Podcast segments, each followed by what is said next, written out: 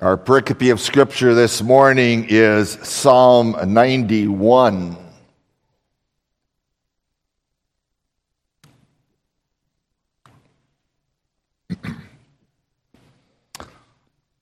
Psalm could be divided in three parts. You have, first of all, the psalmist's own expression of faith in the first two verses. And verse 3 all the way through 13, you have his call to God's people to find refuge where he has because of the storms around and the troubles, the enemies.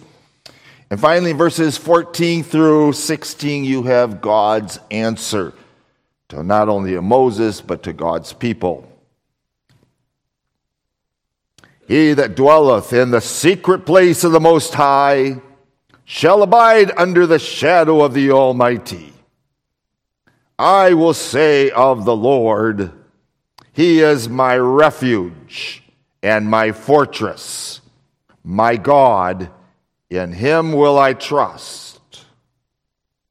Surely he will deliver thee from the snare of the fowler and from the noisome pestilence. He shall cover thee with his feathers, and under his wings shalt thou trust. His truth shall be thy shield and buckler. Thou shalt not be afraid for the terror by night, nor the arrow that flieth by day, nor for the pestilence that walketh in darkness, nor for the destruction that wasteth at noonday. A thousand shall fall at thy side, and ten thousand at thy right hand, but it shall not come nigh thee. Only with thine eyes shalt thou behold and see the reward of the wicked because thou hast made the Lord, which is my refuge, even the Most High, thy habitation. There shall no evil befall thee, neither shall any plague come nigh thy dwelling. For he shall give his angels charge over thee to keep thee in all thy ways.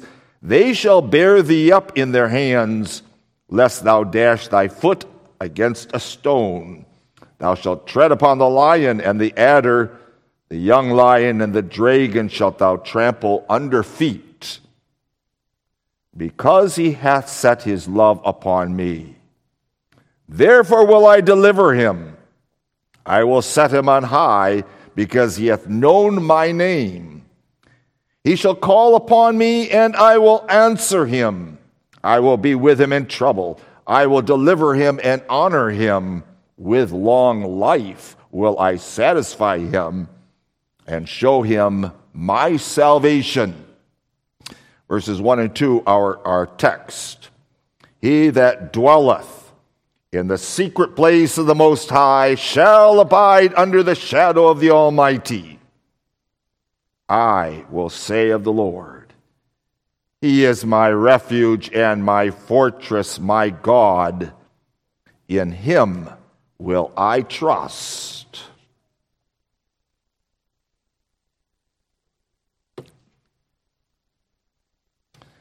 Beloved in our Lord Jesus Christ, in this psalm, we are taught that God watches over the safety of his people. And God never, never fails them, no matter what dangers may threaten. We are then encouraged, aren't we, in our advance on our pilgrimage through this world with all kinds of perils and threats because we're secure in the confidence of God's protection. What a beautiful truth that we may and we must use. There are many who talk a lot about God's providence and even believe that God exercises a special guardianship over his children, but few are found actually willing to trust and trust themselves and their safety to God. Where are you looking for your safety when troubles come around you? When it looks like our nation is going to go into a recession, is your trust in somehow the stock markets that you have or in bonds that you might have? What uncertain things those are. Do you depend upon your president? Do you depend upon those in government somehow to help you out or keep you safe? The safety, the happiness that results from knowledge of God and His promises, that's our safety. A steadfast dependence that we keep on our God, on His promises, on His grace Oh, the deadness of the soul that does not find delight in God's care for his own. No peace, no tranquility of mind for those who trust in themselves or other worldly things. We have this confidence, this confession of the psalmist because of God's grace and God's Spirit in our lives. The author of this psalm is able to give instruction to God's people because he has, first of all, personally experienced this in his own life. For we cannot communicate true knowledge, can we, unless we deliver it not merely with the lips, but as something that God has revealed in our hearts and in our lives. And the psalmist there in verse 2 gives that evidence that what he's going to teach, God's safety in the midst of troubles and trials and enemies, he first of all experienced it himself. Who is that man, the psalmist? Well, we're not told,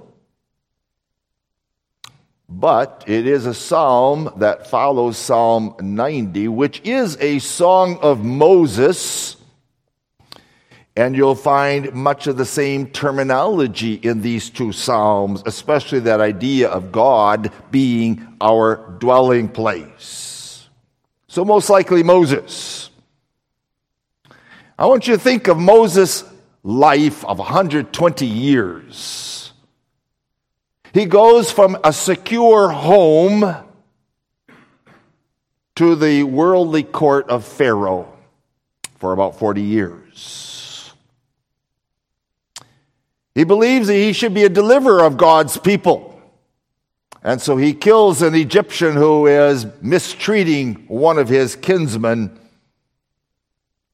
And the next day, when he's going to settle two, an argument between two of his fellow brothers, they say, Who are you? In other words, he has to flee now for his life for another 40 years out there in the wilderness. And then finally, God calls him to go to Egypt and he has to confront that Pharaoh, stiff necked and rebellious Pharaoh who hardens his heart. But he's not the only one that's stiff necked and rebellious, but the people that he has to take out of Egypt and lead for 40 years are stiff necked and rebellious. Oh, Moses knows what it is to face terrors but Moses is also the one who knows the all sufficient care of our Most High God. What heavenly medicine for God's people, especially when fears or troubles or sorrows come in our life.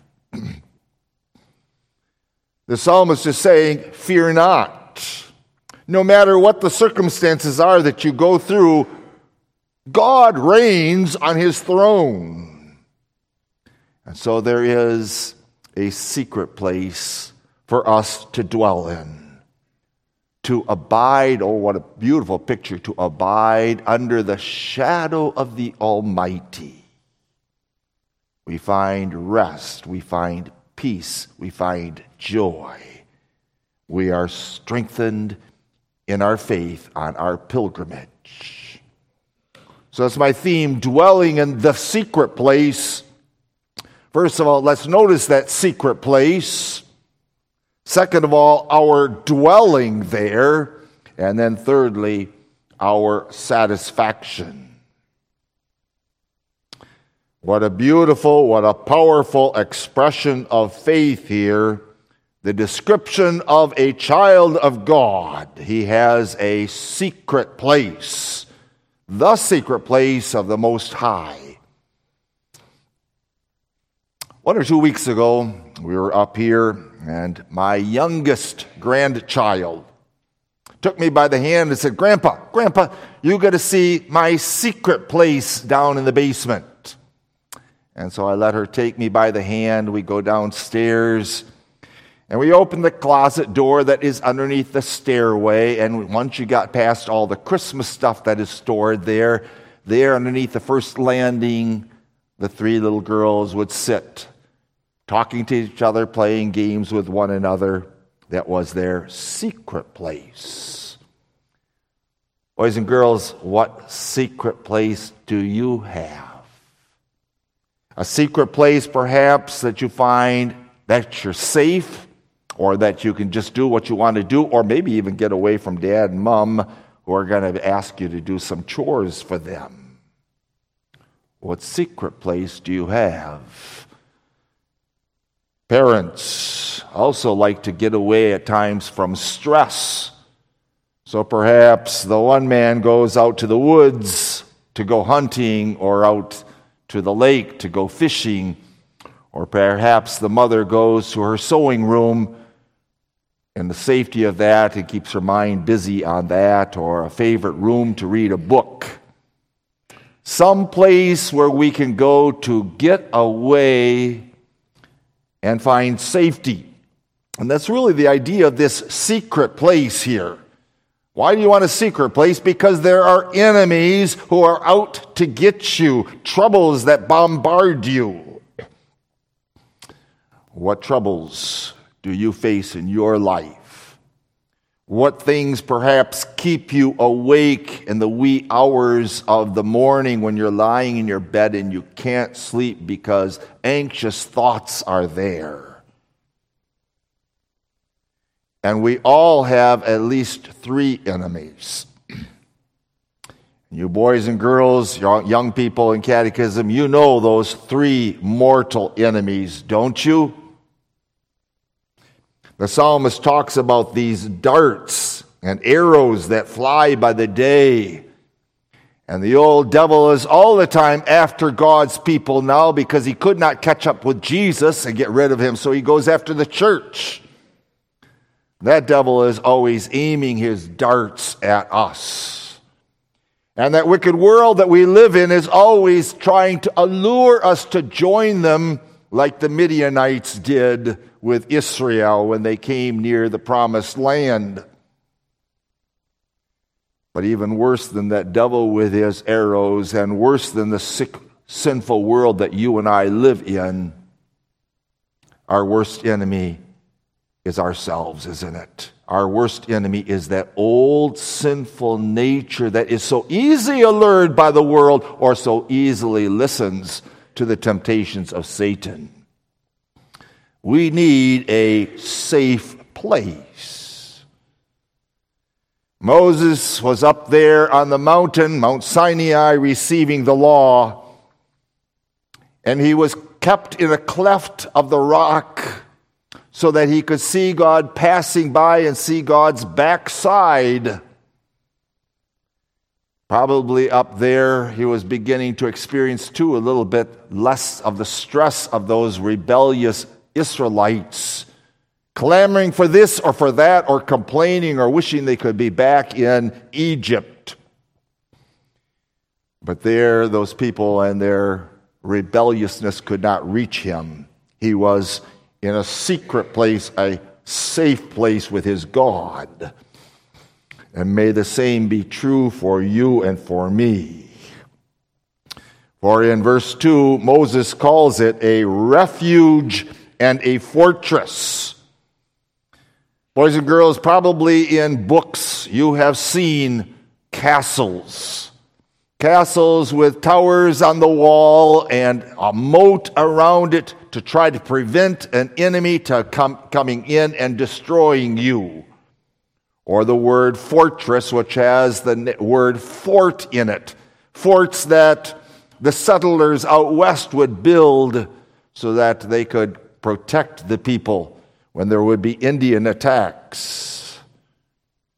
How great a need you and I have for that kind of safe place, hiding place to escape trials and temptations, the sins that bombard us, the problems that we face.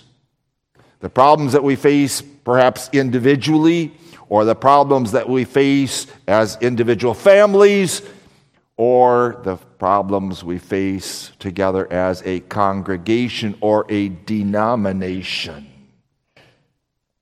What storm shelter do you run for? Do you run for those shelters as sinners before the wrath of God? Do you run there from Satan's arrows or darts? Do you run there when there is sickness in your family or the death of a loved one? Oh, to dwell safely and securely and because of those kind of enemies and our own weakness, I want you to notice in the second place, if you're following the notes, the utter insufficiency of any man made fortress. Man cannot provide safety that, and security for you. Those castles were not unbreachable. And those fortresses at times could be, born, uh, could be burned up or could have big ramps and catapults that would break down those walls. We read in Psalm 146 these words Put not your trust in princes, nor in the Son of Man, in whom there is no help. His breath goeth forth, he returneth to the earth. In that very day his thoughts perish. Happy is he that hath the God of Jacob for his help, and whose hope is in the Lord his God. So our safety and our hiding place is not in man, it is not in creatures of the dust, because our life is like a vapor and our strength is like mist. The sun comes up and it's gone. Are you going to depend upon friends? You boys and girls who go through school, you know how easy one who was once a friend all of a sudden turns on you. We know as a congregation and a denomination, those who were brothers and sisters once with us have turned against us, and now most of them will not even talk to us. No, our help is not in man. Isaiah 40, verse 30 even youths shall faint away and be weary, and young men shall utterly fall. So, where? Where does the psalmist then point us? And the answer is up up. our eyes away from things down here below. We lift up our head, we lift up our eyes to the Most High. There is our hiding place, our secret place, given to us by Him, given to us of Him, a true safe place, unfailing for it is of the Most High, the one, the one and only true God. Let's narrow our focus a little bit more. We're looking up, we're looking up at heaven. What is this secret place? It is not so much a place, that is the figure used, a place. But, beloved, it is a person. Or should I say, it is in the three persons of our blessed Trinity. It is His gracious presence in our midst. The God who is transcendent is also the God who is immanent, always near us, never off on a vacation, never slumbering, even as Elijah taunted those priests of Baal. But God is near and in his people. God came very near, didn't he? in his Son, Jesus Christ, whose name is Emmanuel, which means God with us.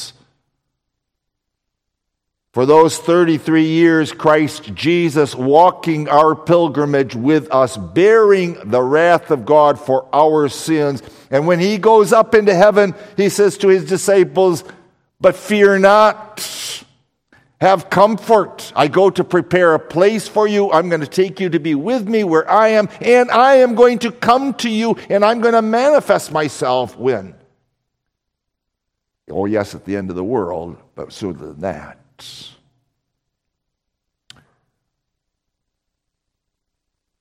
After Christ's ascension, on the 50th day after his resurrection, Christ came to his disciples in his Holy Spirit. God dwelling in their hearts. God's presence. Do you know that hiding place, that secure place? As Moses says in verse 2, he is a refuge, He is a fortress. Psalm 31, verse 20 Thou shalt hide them in the secret of thy presence from the pride of man. Thou shalt keep them secretly in a pavilion from the strife of tongues. Or again from Psalm 27, verse 5 For in the time of trouble he shall hide me in his pavilion, in the secret of his tabernacle shall he hide me. He shall set me up on a rock.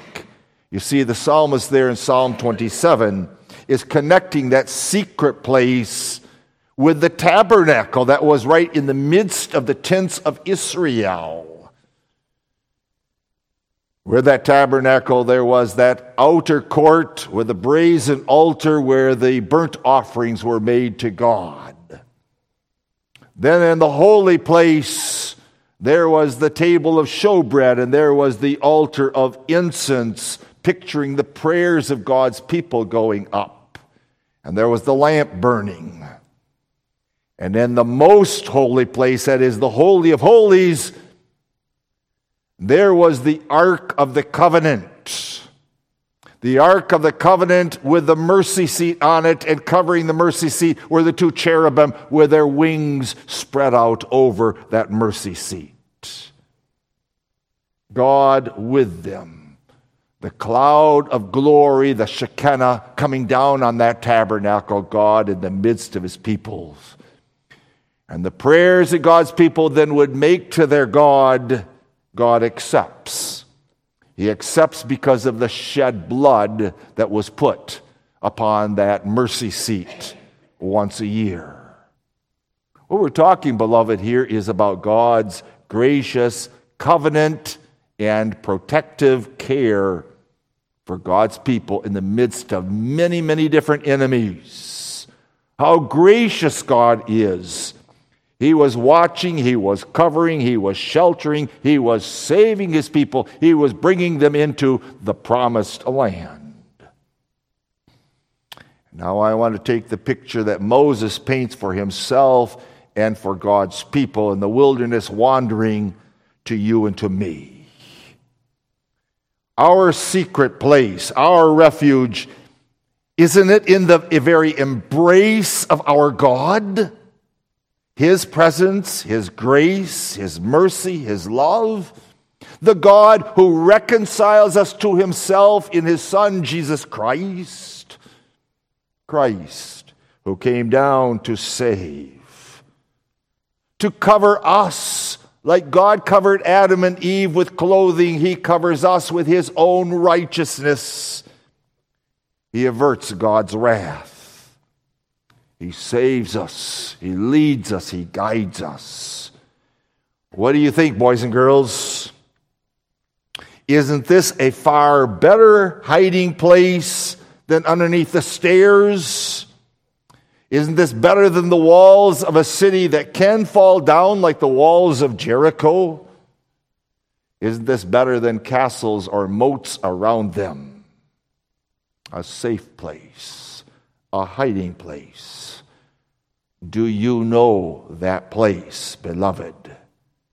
Do you experientially know God as your Father in Christ Jesus? Do you know, do you experience that when you come into His presence, you are welcomed, welcomed as a dear friend, welcomed as a child? Isn't that the beauty of our worship service? God speaks to us before anything else, and God says, I love you. Beloved congregation of our Lord Jesus Christ. That's God speaking his love, an eternal love, a love that reconciled us in the cross of Jesus Christ. And nothing, nothing is able to set us aside or apart from that love of God in Christ Jesus. Are you overwhelmed with troubles? Sins, physical troubles, trials, difficulties, personally, as a family, as a church family, and as a denomination. Trials come. Professor Engelsma wrote a letter to his kids. He says, Yes, with that schism that took place, what a trial God gave to us. A trial probably sent to prepare us for the next trial that comes. And haven't we seen that with the terrible sin of abuse in our denomination? But we're not left to ourselves with all our trials and troubles and sorrows. We are sheltered in the hands of God. He is in our midst. What a safe place to be in God's hands. Sometimes, boys and girls, maybe you can remember back when you were young and there would be all kinds of thundering and lightning at night, and you'd be scared, and there you go running, and you would jump into dad mom's bed with them and cover up with a blanket. Yes, that was temporarily a safe place for you, but we have a hiding place, a safe place in God Himself, being held in His hands all through our life. So, notice with me then my second point our dwelling there in that safe place or that secret place of the Most High. It's the only shelter, it's the only safe place from any trials or troubles that we have. And this hiding place, this secret place, isn't opened up for us just once in a while when there's a trouble. There are some people that like to treat God like that, like a fire engine. If the house is on fire, yeah, you want that fire truck there, but hey, don't park it in front of my house every day.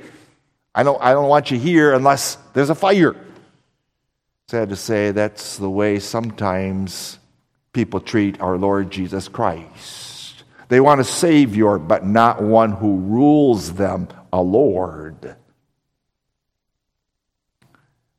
Our secret place, our safe place, is not opened up for us just for a little while, for short little visits.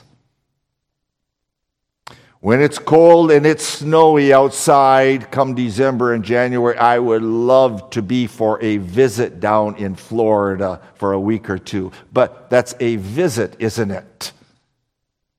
I've got my work and I've got my family back up here. Unlike a short visit the psalmist is saying, He that, notice verse 1, dwells in the secret place. Verse 1, he abides under the shadow of the Almighty. And then verse 9, he says, Because thou hast made the Lord, which is my refuge, even the Most High, thy habitation. Notice dwelling there is in the present tense with a continual attitude there, every day staying there.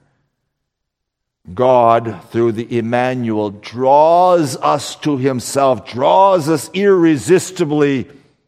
He is our shepherd. He never lets down his sheep or his lambs. You see, that verb to dwell is really the whole heart of the covenant of God. It's the essence of the covenant. God takes us to Himself and binds us to Himself. We live in His presence. That's what our worship is all about, isn't it? Beautiful speech back and forth, dialogue. God speaks to us, and then we sing a song to Him. He speaks to us, and we lift up our prayers. He speaks to us, we give of our gifts. He speaks to us, and we keep our ears open to hear what the Spirit has to say. It's the life of the covenant, God with us. And that is, beloved, a permanent residence. God keeps us there, and no one can separate us from the love of God in Christ Jesus.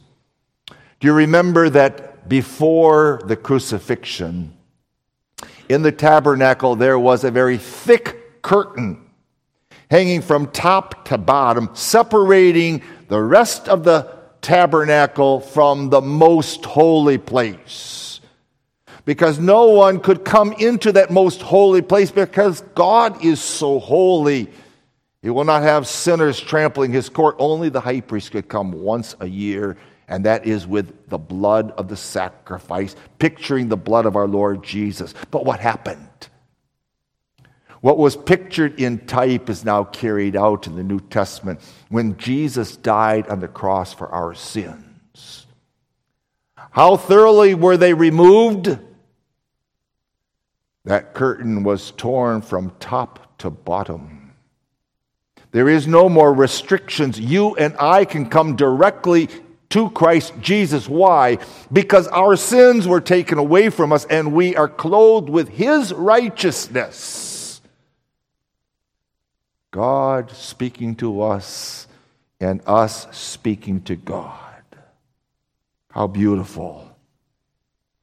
How unlike the fortresses of this world that cannot keep evil out, hidden in our God forever we are made strong, we are made safe.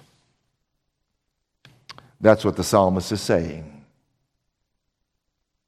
He says, I am safe, I am secure.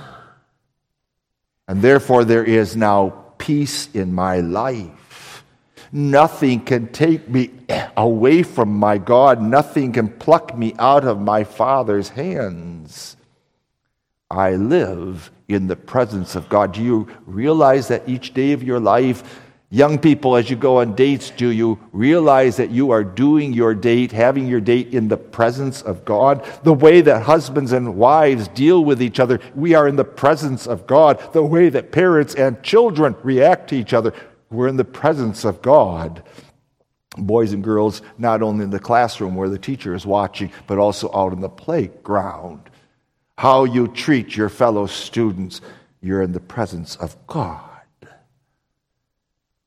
And now notice how safe he feels there. He has four different names given for our God. We read that he is the Most High, he is the Almighty. He says, I will say of the Lord, in capital letters, Jehovah my God. Now, why in the world is Moses, with this confession of faith, using four different names for God? And the answer is because those names set forth the attributes of God in his work that he is doing. The Most High cannot be breached. He is the Almighty El Shaddai. Nothing is impossible for him. No one can stand against him.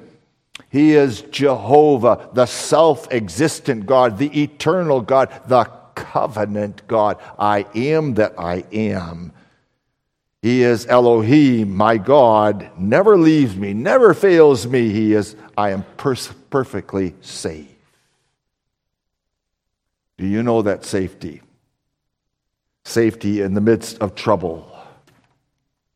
One of our stanzas in um, Psalter number 17 brings it out beautifully. Jehovah will a refuge prove, a refuge strong for all the oppressed, a safe retreat where weary souls in troublous times may surely rest. In troublous times may surely rest. There's a beautiful hymn. There is a place of quiet rest near to the heart of God, a place where sin cannot molest, near to the heart of God. O Jesus, blessed Redeemer, sent from the heart of God, hold us who wait before thee near to the heart of God. Let's apply this a moment. God is our help. May we see that in the troubles of this life, or the troubles that we have in our families, or the troubles that we are experiencing that in our denomination. We are preserved. Yes, we go through many struggles and trials and difficulties, but we're preserved in the secret place of the Most High. One place, one person, the triune God. And the psalmist then says, I will say, in him I will trust. He experiences here a peace in his heart that passes all understanding. He says, I abide in the shadow of the Almighty. Every day underneath that shadow of the Almighty. Now, sometimes shadows are scary. Psalm 23 Yea, though I walk through the valley of the shadow of death, I'm not alone. His rod and staff are present with me. But here, shadow is given in the positive idea under a shadow. Israel had to go 40 years in that dry wilderness that sun beating down 90, 100, maybe 110 degrees. But God covered his people by day with his the shadow of the cloud. Kept safe for 40 years, led them by night by a pillar of fire. Or perhaps Moses is thinking here of exactly the plans that he took down from Mount Sinai of the tabernacle. That secret place there in the tabernacle, the Ark of the Covenant, God in their midst with the mercy seat and the wings of the cherubim over that mercy seat.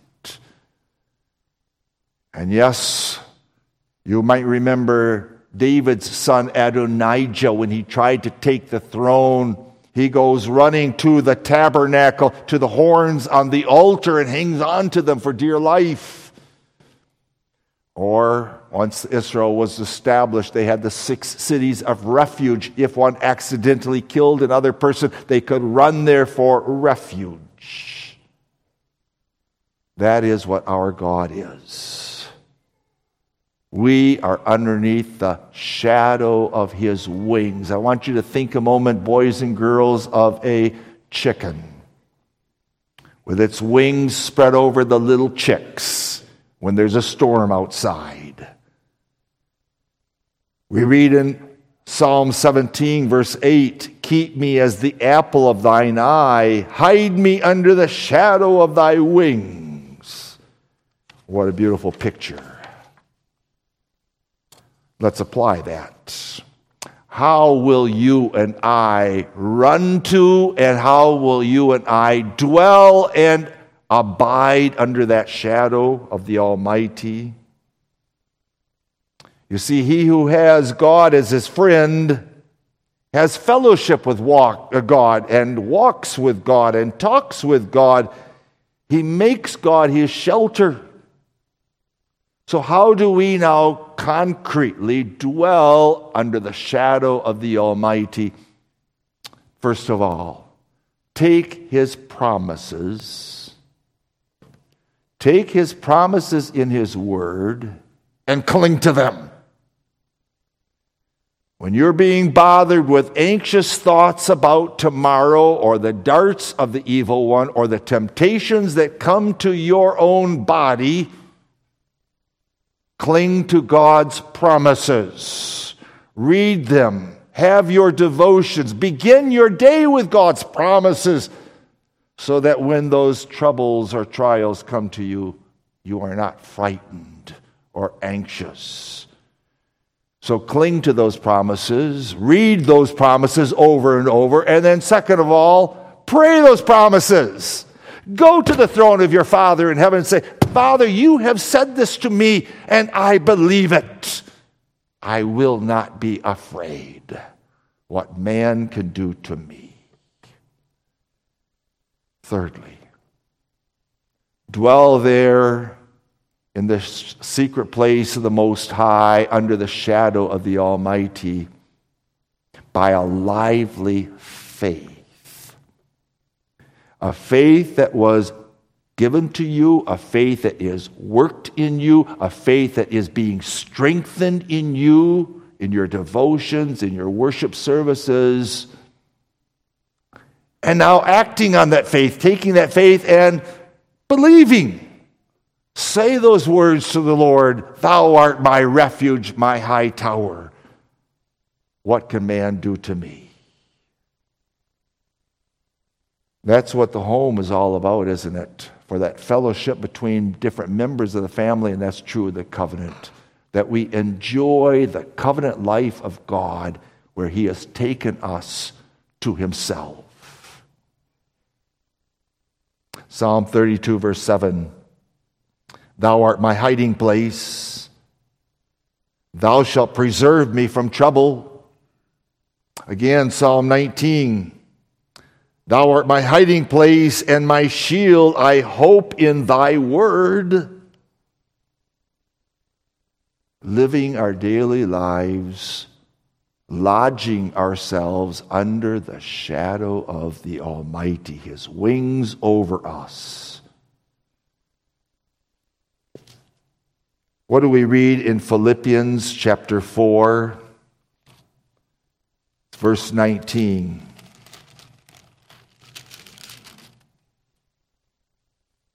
But my God will supply all your need according to the riches in glory by Christ Jesus. Is there any trouble or trial or enemy that you're confronting? God says, I'll supply your need, and I'll supply it not because I don't have much in my pocket, but I have all the riches possible. There's nothing impossible for our God. I think want you to think of the apostle Paul. We read in Second Chronicles where Paul had prayed three different times about a thorn that was given to him in the flesh, a thorn of Satan, he even says doesn't he? And he asked the Lord to take it away. He probably thought he could do a lot more for the Lord if he didn't have that hindrance in his life. Let me read his request and the Lord's answer and then his response. We read in verse 7 through 10 and lest I should be exalted above measure through the abundance of the revelations, there was given to me a thorn in the flesh, the messenger of Satan, to buffet me, lest I should be exalted above measure.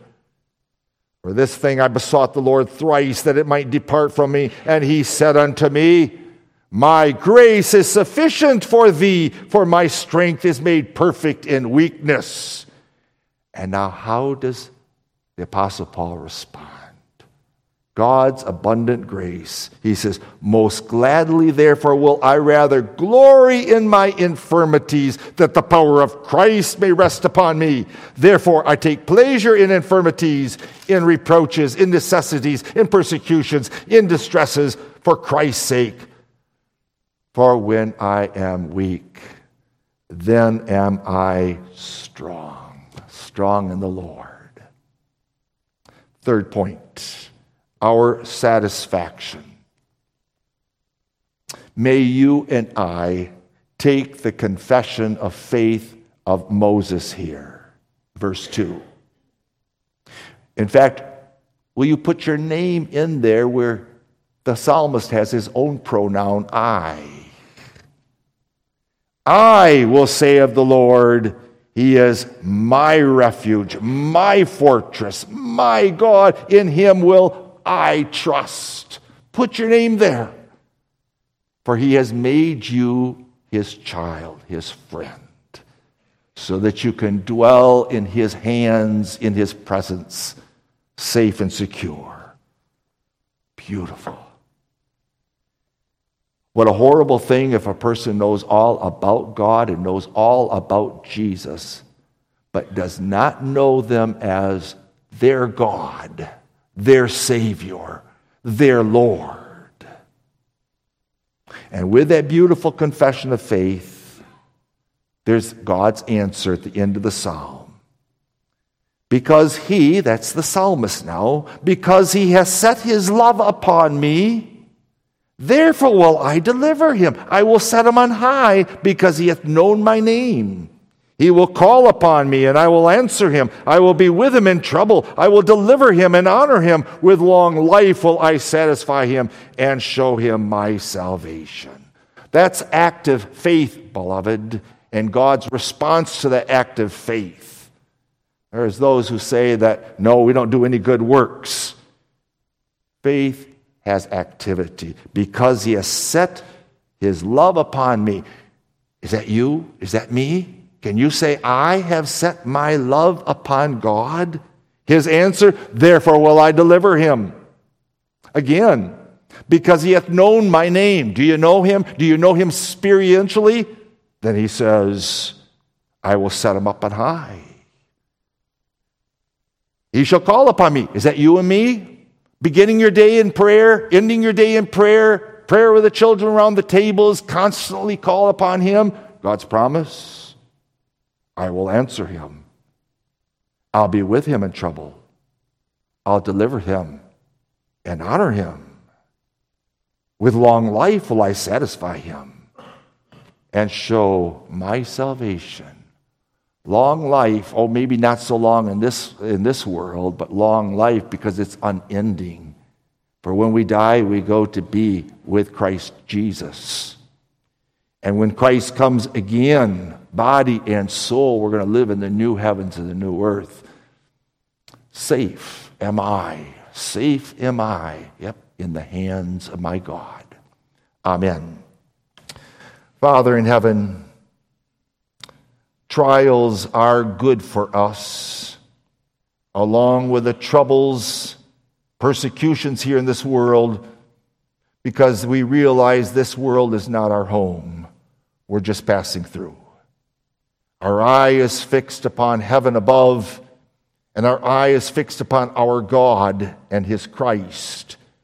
And we're looking forward to the day, now already by faith, we dwell in Thy presence, but that day, body and soul, we will be with thee forever.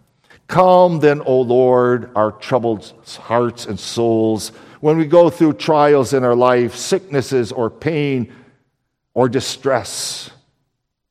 Lead us. Lead us to the rock that's higher than us. We pray in Jesus' name.